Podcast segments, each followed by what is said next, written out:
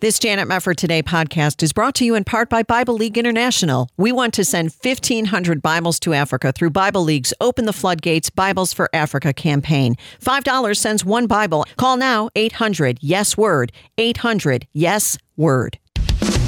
This is Janet Mefford Today. Our confidence is in Christ alone. Are we going to stand with God come what may? If the Word of God says it, I believe it. And that's the way it is. And now, here is Janet Mefford. Welcome, everybody. Great to have you with us again. Second Corinthians chapter one tells us, "Blessed be the God and Father of our Lord Jesus Christ, the Father of mercies and God of all comfort, who comforts us in all our affliction, so that we may be able to comfort those who are in any affliction with the comfort with which we ourselves are comforted by God." Now, we know that in the context of that passage about comfort, the Apostle Paul was speaking of how the Lord dealt with him during the afflictions that he experienced in Asia. But how often, when we are afflicted as Christians, do we decide, hey, I think I'll turn to the book of Revelation for comfort? Well, in fact, as my next guest points out, the last book of the Bible actually is very comforting because it shows us the higher reality of our almighty triune God in his glory and his holiness, which leads us to hope and put our hope in that triune God. We're going to dive into the topic today with the Reverend Melvin Tinker, who serves as Director of Theology for Christ Church Newland in Hull, England. He is a well-known speaker and author, and we'll be discussing his book, The First and the Last, The Comfort of the Triune God in Revelation. Melvin, so great to welcome you back to the show. How are you doing? I'm doing very well, Janet. It's a delight to be with you again. Well, it's a delight for me, too. You are dealing in this book with the Trinity and the book of Revelation. I'll tackle that angle first. Normally, we deal with one or the other. What about this link? Because I don't often hear the concept of the Trinity put in tandem with Revelation as a topic. How, how do you link these two together? It, well, it's impossible, really, to read the book of Revelation without um, seeing pretty well on every page the Trinity. Um, uh, it's, it's been remarked that the book of Revelation is the most developed uh, book in the Bible uh, of the Trinity. Uh, the Trinity is there elsewhere in in, in, uh, in the Bible, in the Gospel, in Matthew, for example, in in uh, Paul's letter to the Corinthians. But what we have uh, in, in the book of Revelation uh, is a very clear demonstration uh, presenting uh, to God's people of the great triune God. And you see that right at the at the very beginning, uh, with the grace uh, that is uh, that comes to the uh, seven churches. Yeah.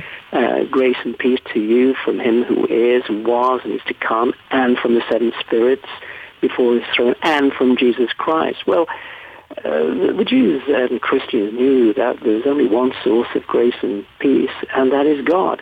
And yet here we're told, as it were, there are three sources, and yet there's one God. Well, that's because there is one God, but God who exists in this wonderful uh, fellowship of Father, Son, and Holy Spirit. Well, right. It's interesting, too, because verse one of Revelation chapter one begins by saying the revelation of Jesus Christ, which God gave him to show to his bondservants. So there's the name of Christ right at the outset of Revelation. This is interesting, though, how it works out. You, you know, you talk initially, Melvin, about the Church of Laodicea. You take a look at the Church of Laodicea. Mm-hmm. This is the seventh one of the seven churches that are being rebuked and or praised in Revelation chapter two and three. Uh, talk about that a little bit. Why start with that church? Because you've pointed out the problems with that church and, and some of the parallels between what was going on in Laodicea and what's going on in our own day. Yes, it, I, I don't think it's insignificant that the uh, those letters end with Laodicea, because what we have here is one of the perennial problems uh, facing the church, and that is that of compromise.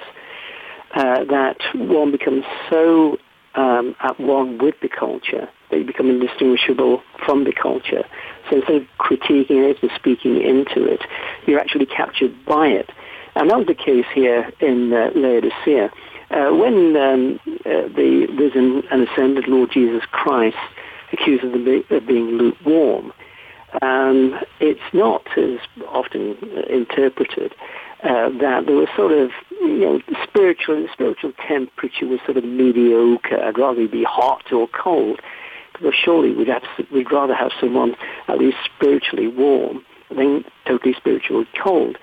Uh, but when you understand the, the background to this, and it's to do with um, the water systems in the different uh, uh, towns in the Lycus Valley, uh, we had Colossae, which had this beautiful, cold, cool water, and that was useful and, and refreshing. Uh, and Hierapolis, which was a spa town, so they had this warm water. Mm. But Laodicea had water which was piped through to it. And uh, the result was, by the time the water arrived at Laodicea, it was foul. It was revolting. And actually, when you drank it, you just wanted to vomit. And that is exactly what Jesus is saying. Look, you Laodicean church, you've just become like the proverbial water, which your town is so well known for. You're neither good, as in Col- Col- Colossae, good water, or good water in Hierapolis. You're this yucky stuff, and I want to vomit you out of my mouth. And it seemed to me, it seemed to me that they exactly were, sadly, uh, the Western churches today. I mean, I was just looking at a few statistics um, of your, what's it, your church, but the uh, church in the United States, and some of the claims of born-again evangelicals. When I read that thirty-three percent hold a pro-choice stance on abortion, Ugh. twenty-six percent believe in astrology, twenty percent believe in reincarnation, forty only forty-six percent attend, attend services oh. once uh, a week, and thirty-three percent read the Bible daily, and thirty-seven percent of ministers struggle with pornography. Ugh. That's that's Laodicean. And that is serious. It's very serious and embarrassing, and it shows how little we really reverence God and His Word and how little we know of it when you dig deeply into those statistics. It's interesting, Melvin, when you were making that point, I was looking at verse seventeen in chapter three of Revelation, the message to Laodicea, and one of the things the Lord says here is, because you say I am rich and have become wealthy and have need of nothing, and you do not know that you are wretched and miserable and poor and blind and naked. Would you say that's also a parallel to the Western church now that we think we're really hot stuff, and in fact, we're not seeing ourselves at all? Like, we're not seeing how we really are at all. Absolutely. Um, the problem is, uh, it's, it's what's called um, modernity, the way the way in which modernity has actually infected the church. Uh, we talk about being a postmodern society and so on, but the idea of, of modernity is, is that we can... Um, That is that human beings can pretty well get on with things without God. We we have a, well, especially the Americans, if they don't mind me saying so, have a can-do uh, mentality. And as one social critic, Philip Rieff, says, uh, what characterizes modernity is this idea that men and women do not need to submit to any power, higher or lower, other than their own. And so when you see that showing itself in the church, With, with numbers and with uh, big uh, auditoriums and the like, um, then that can lull you into a false sense of security that, hey, we're, we're fine. Yes. But when, but the growth you have there is not necessarily gospel growth. You can have church growth, which actually is, is a purely worldly thing. Yep. And many, I think, uh, some of the modern church growth pundits, Um, as I put in the book, uh, treat the church as a business. Mm. And, and and marketing, as, as one um, of these um, chaps said, is essential to, to operate uh, the business successfully. Yes. And there he says the audience, not the message, is sovereign. Ugh. Now, the book of Revelation, of course, smashes that to smithereens, mm. because here we're presented with a triune God who is sovereign. And if even churches are foolish to think they can do it all by themselves, well, the risen Lord Jesus is going to abuse them of that very sadly. Well, that's right. You had one quote I know from a Japanese businessman. This this quote really hit me between the eyes. He said, whenever I meet a Buddhist leader, I meet a holy man. Whenever I meet a Christian leader, I meet a manager. And I thought, you can't fault him. It's the Peter Druckerism that has just invaded the church through the church growth movement, but the church is not a business. And I think when you look at the book of Revelation, Melvin, as you point out throughout your great book, we get a completely different view. A different, higher reality is unfolded when you go through the book of Revelation. And I think people will really benefit by being able to walk through some of this great theology that you've unpacked here. Reverend Melvin Tinker with us. We're going to come back. The First and the Last is his book. We'll return right after this on Janet Mefford Today.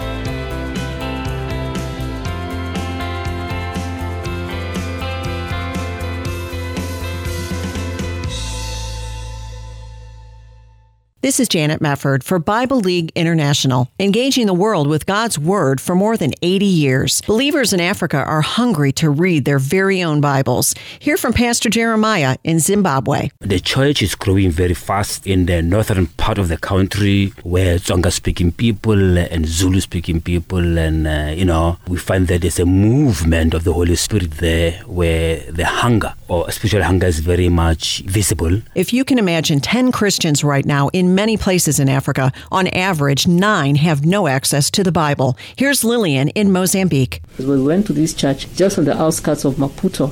Uh, the church had about um, about one hundred people, and the, the only person actually who had a Bible was the pastor. But everybody else had never seen a Bible. And that gives us motivation to want to go more, to do more, to reach to as many people as we can, you know, where God gives us opportunity to go there and just take the Word of God. Through Bible studies and resources that introduce people to Jesus Christ, Bible League is faithfully discipling new believers in Kenya, Ghana, Ethiopia, and many other African countries. Here's an evangelist named Joseph in South Africa. We were in a place called Mpumalanga. The lady there is about sixty, sixty-two years or so. She literally cried. She knelt down and she cried. She never, at the age of sixty, she never had a Bible. It is so much fulfilling just to see people like her rejoicing um, when they receive their Bibles. You can be the answer to a Bible-less believer praying for God's Word through Open the Floodgates, Bibles for Africa. You can be the answer to a Bible-less believer praying for God's Word through Open the Floodgates, Bibles for Africa. five dollars sends one Bible, fifty dollars sends ten, and your gift right now of any size will help us reach our goal to send fifteen hundred Bibles to Africa.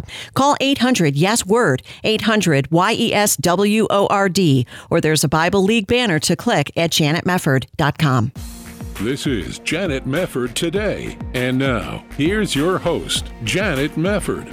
Well, when you read through the book of Revelation, it's astonishing what you discover in the pages there. It really is a hopeful book. And it's not just a hopeful book because we know what is to come, but it's because we know the God who is unveiled and described in the book of Revelation. We know one day we will be with him. And we see in the pages of Scripture, captured in the book of Revelation, the triune God. It's just a magnificent thing. And The First and the Last uh, covers it, the book by Reverend Melvin Tinker, who is my guest.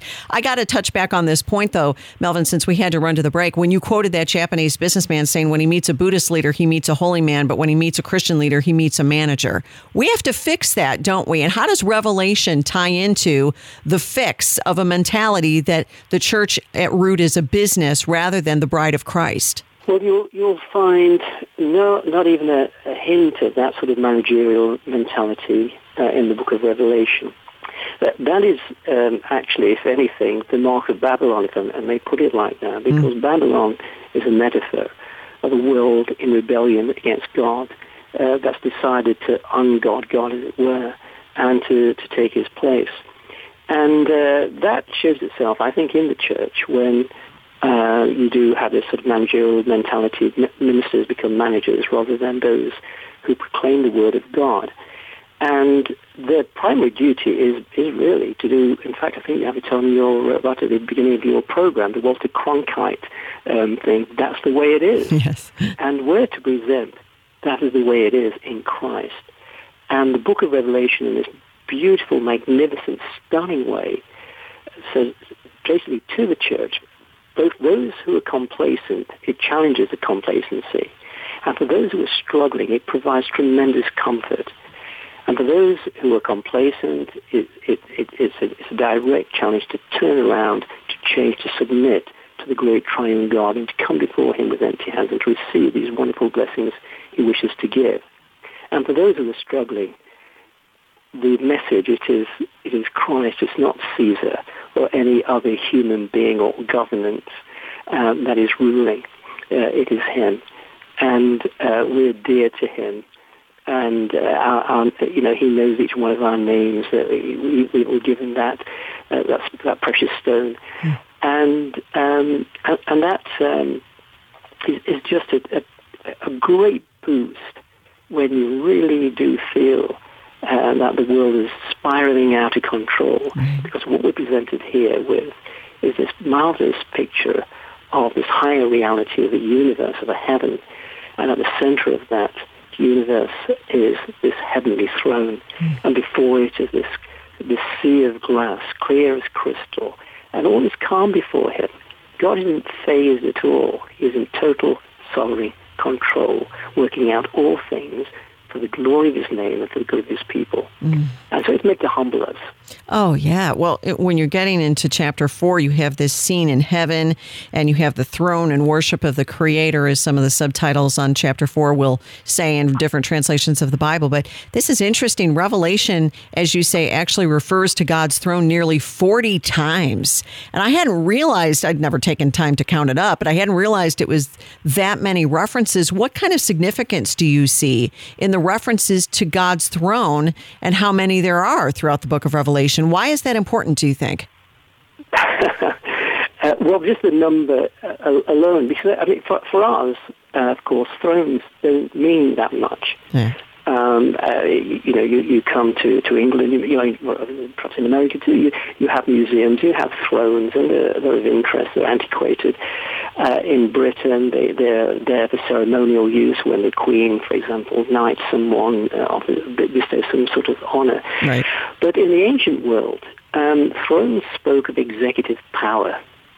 Uh, they emanated uh, power. What came from those thrones, Uh, what was said from those thrones, what was proclaimed from those thrones, actually came into being, or right. else. Right.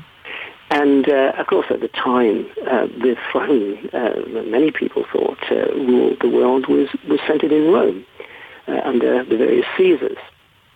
And uh, and it, it just seemed that that throne was invincible.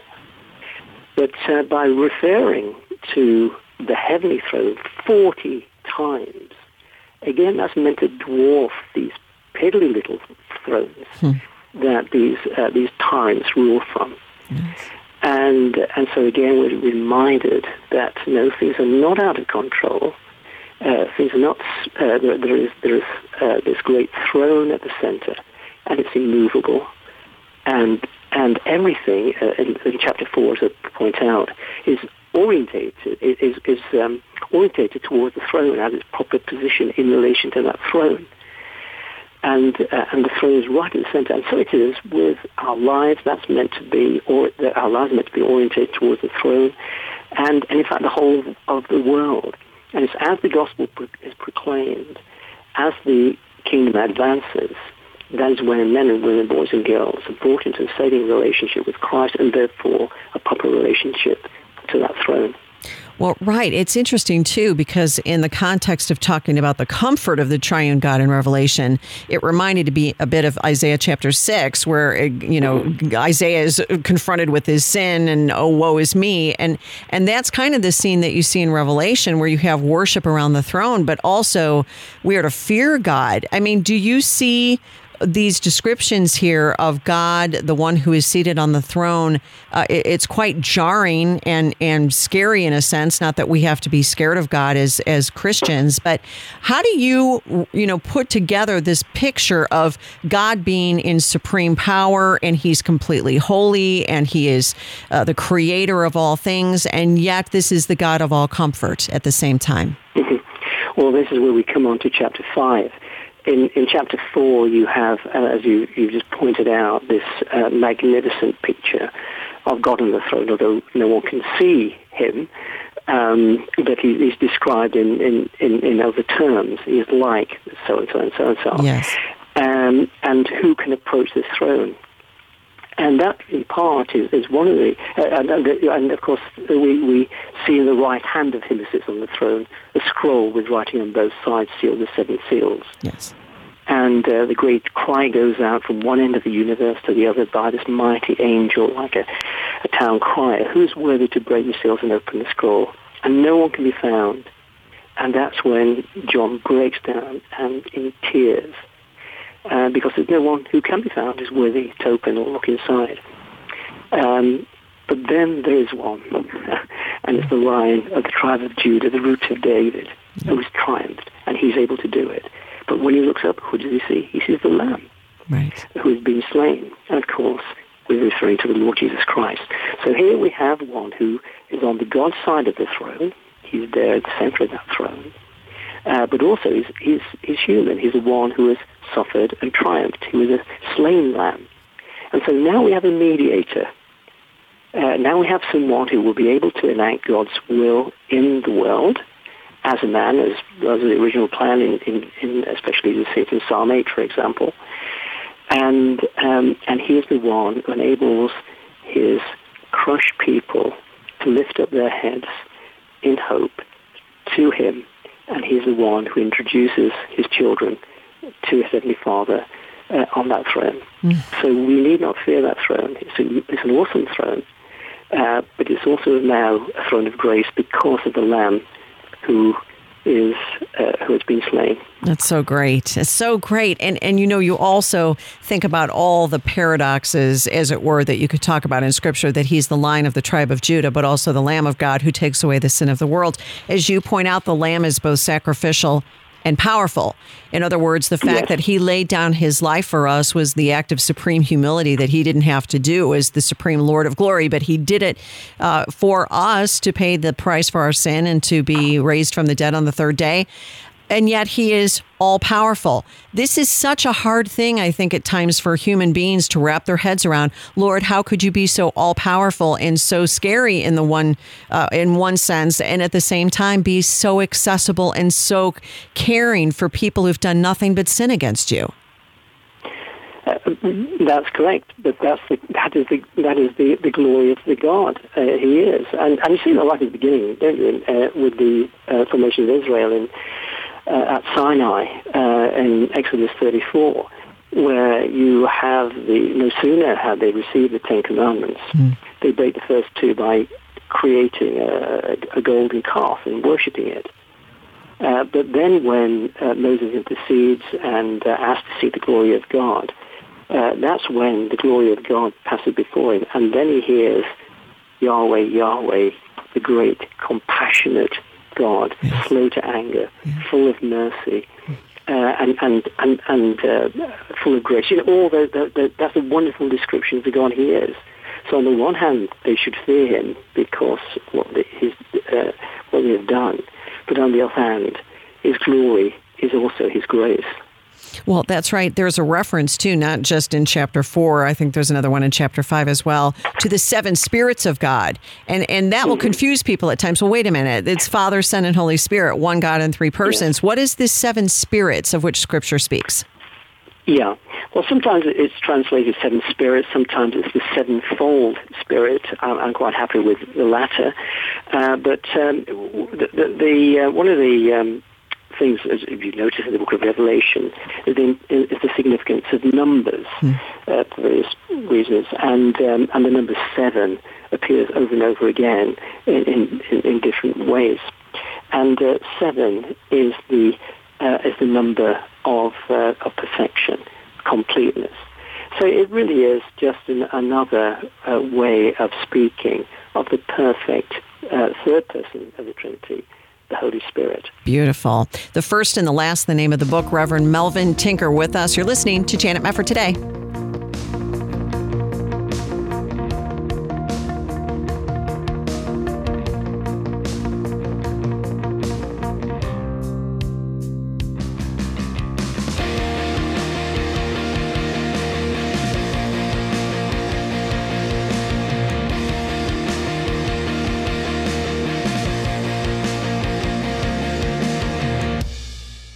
This Janet Mefford Today podcast is brought to you in part by Bible League International. We want to send fifteen hundred Bibles to Africa through Bible League's Open the Floodgates Bibles for Africa campaign. five dollars sends one Bible. Call now, eight hundred yes word, eight hundred yes word. This is Janet Mefford Today. And now, here's your host, Janet Mefford. Welcome back. When we turn to the book of Revelation, oftentimes we're comparing it to the news of the day and perhaps trying to figure out, Lord, could it be today that you'll return? We often turn to Revelation for those kinds of questions, but how often do we turn to Revelation for the comfort of the triune God?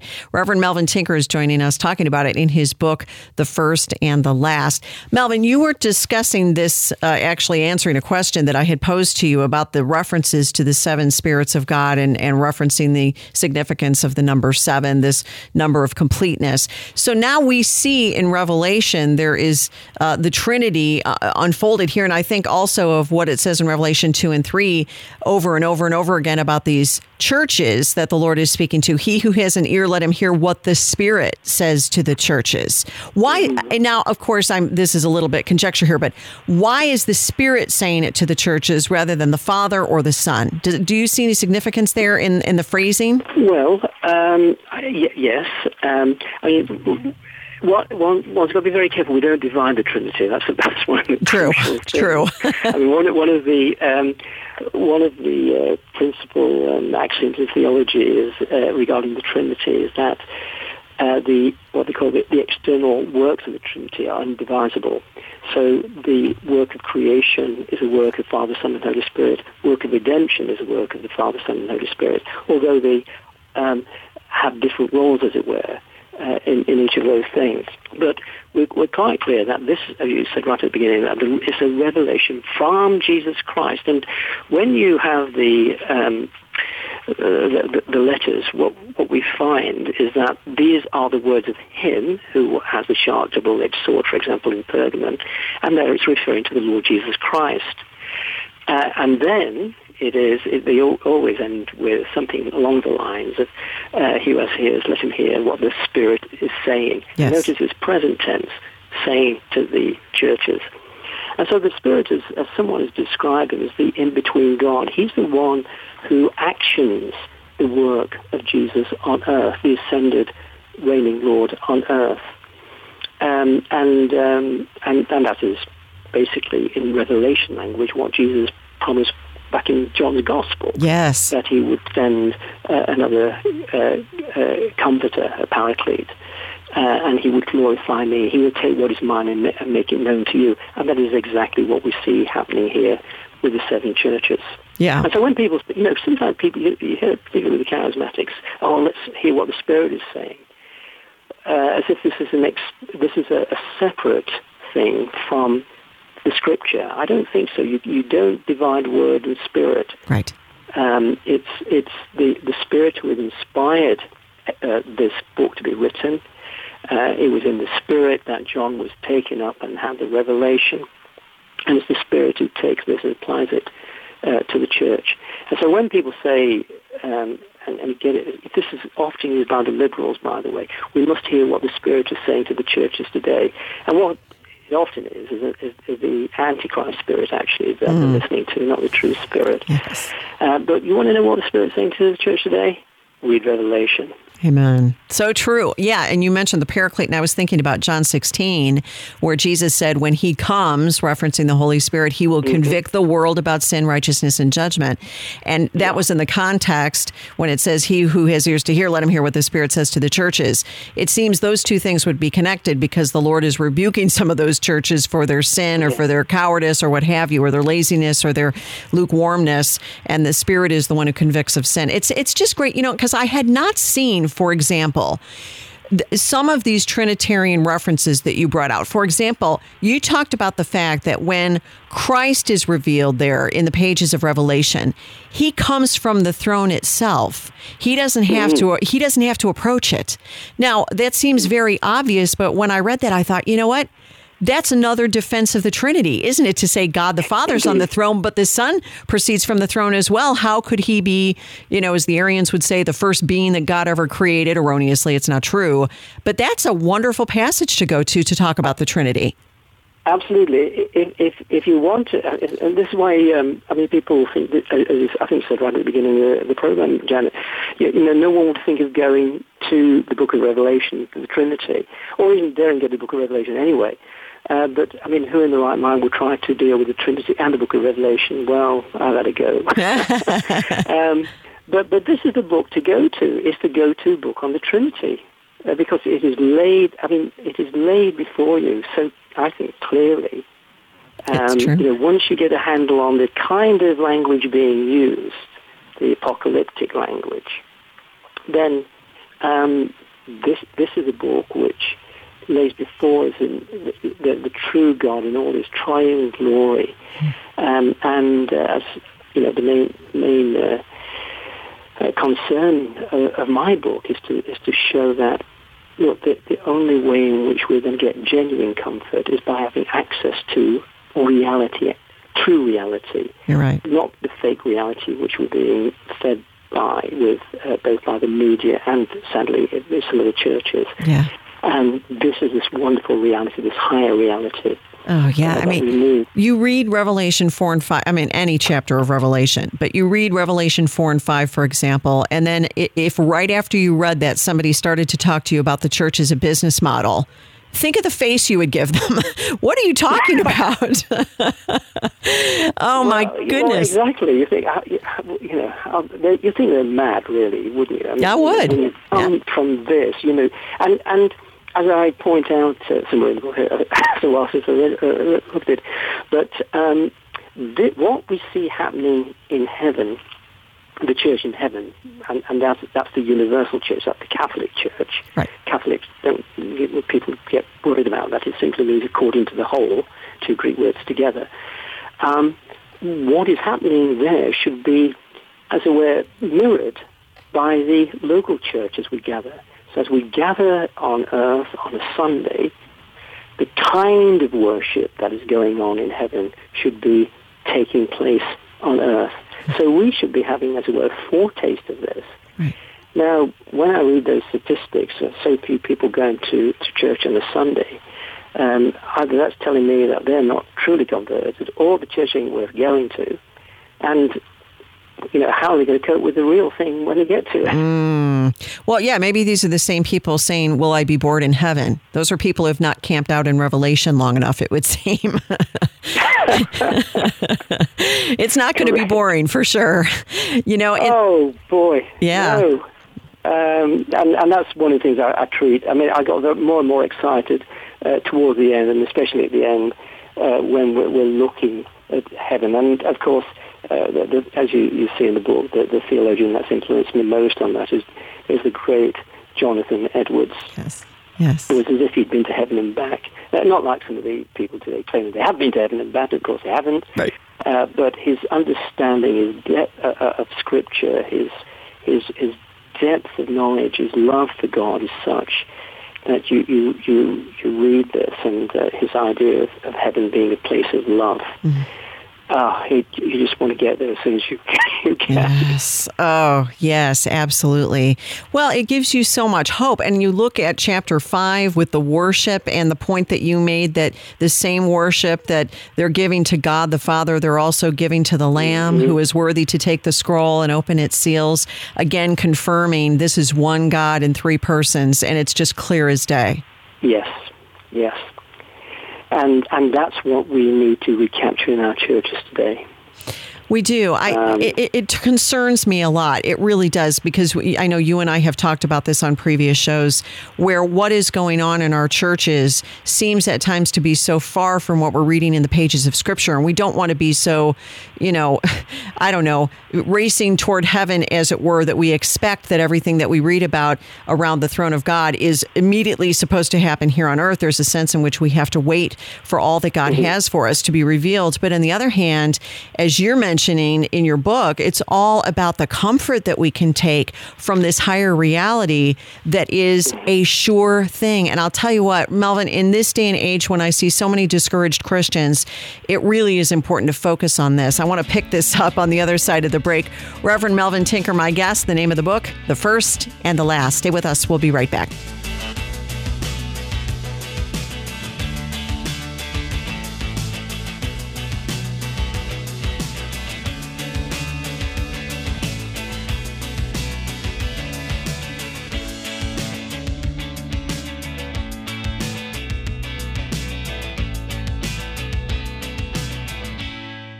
After taking the morning after pill, this mom immediately felt sick and nauseated as she tried to end her pregnancy. While searching for medical care, she found a preborn center where she hoped to rule out that she was pregnant. I had an ultrasound done right then and there. After hearing the baby's heartbeat, I instantly thanked God and said, "May your will be done, Lord." I'm seven months pregnant now. I thank God every day for my little miracle. Preborn centers are the largest providers of free ultrasounds in America, introducing moms in crisis to the life growing inside of them and sharing the gospel in action. When a mother meets her baby on ultrasound and hears the heartbeat, she'll choose life eighty percent of the time.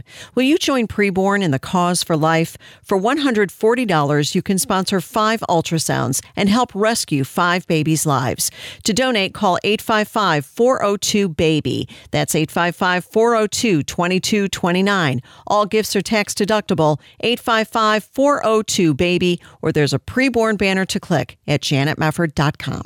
Hi, this is Janet Mefford. If you're in need of a new healthcare program but you missed the open enrollment deadline in December, it's not too late. A special enrollment period is taking place now through August fifteenth. During this time, you can enroll in the healthcare program of your choice without the need for a qualifying event. This means you can now enroll in a healthcare sharing program from Liberty Health Share with memberships for individuals, couples, and families. You can find a variety of options to best suit your medical needs. Plus, you really can choose the doctor and hospital of your choice. Best of all, membership options start for as low as one hundred ninety-nine dollars a month. More than two hundred thousand Americans trust Liberty Health Share for their healthcare needs. What are you waiting for? Discover more about the power of sharing at liberty health share dot org slash J M T today. For more information, call eight five five, five eight five, four two three seven, eight five five, five eight five, four two three seven, or liberty health share dot org slash J M T. liberty health share dot org slash J M T. You're listening to Janet Mefford today. And now, here's Janet. Welcome back. We are talking about the book of Revelation, specifically the comfort of the triune God in Revelation. The First and the Last is the name of the book. Reverend Melvin Tinker joining us, talking about this wonderful subject. What are we to make of the victory of the Trinity? Melvin, when we're looking at the book of Revelation, we know the Lord wins in the end, and because of him, we win in the end. And that's comforting, maybe is a little kind of a bumper sticker way of putting it. But how do you draw the comfort that we all should feel from this truth that the Trinity will be victorious? I think one of the um, trying to, well, when one looks at the history of the, the twentieth century, um, in spite of all the um, humanistic optimism with, with which it began, uh, you ended up with two of the, well, two of the bloodiest wars in history. Yes. Um, and even since then, Uh, uh, aside the two world wars, um, so much carnage and genocide with um, uh, evil regimes, as under Stalin, for instance, we thought of Hitler, but also uh, Mao, Pol Pot, uh, and the like. And, and of course, God's people particularly have suffered, as they are suffering today uh, in North Korea uh, under uh, and also under um, uh, Muslim uh, regimes, Islamic regimes. And when faced with that, the, the, one of the deep um, cries, I think, of the human heart is, will there ever be justice? Right. They, for, for when, when people want justice, whether they want it for themselves, but they certainly want justice in the world. They want to see that um, that good will triumph. Uh, that, that, that, I think, is a, is a, is a deep-seated human journey. Yes. And yet, if there is no God, then of course that's just a, a pipe dream. Hmm. Now, what uh, the Book of Revelation, especially chapter nineteen, does is to is to demonstrate very, very clearly that at one point, um, the, the, well, as it was in chapter five, uh, the, the Lamb has triumphed hmm. uh, on the cross and uh, to redeem his people. Um, and in one sense, judgment has taken place because he took our judgment in his body for us on that cross. Right. But then there's going to be the, the consummation and the completion of that judgment when he comes again. And that's the way in which it's presented uh, there in uh, in uh, in chapter nineteen of uh, of Revelation. And um, here we have um, not the The, the, the meek lamb who uh, who went to the cross, that the, the one who was at the Lamb is now coming um, uh, on this white horse. Mm. Uh, he's called Faithful and True, and with justice he judges and he wages war. And the picture here is is a is a, an awesome picture of of a judge whose eyes are like blazing fire. So nothing is going to be obscure from his gaze.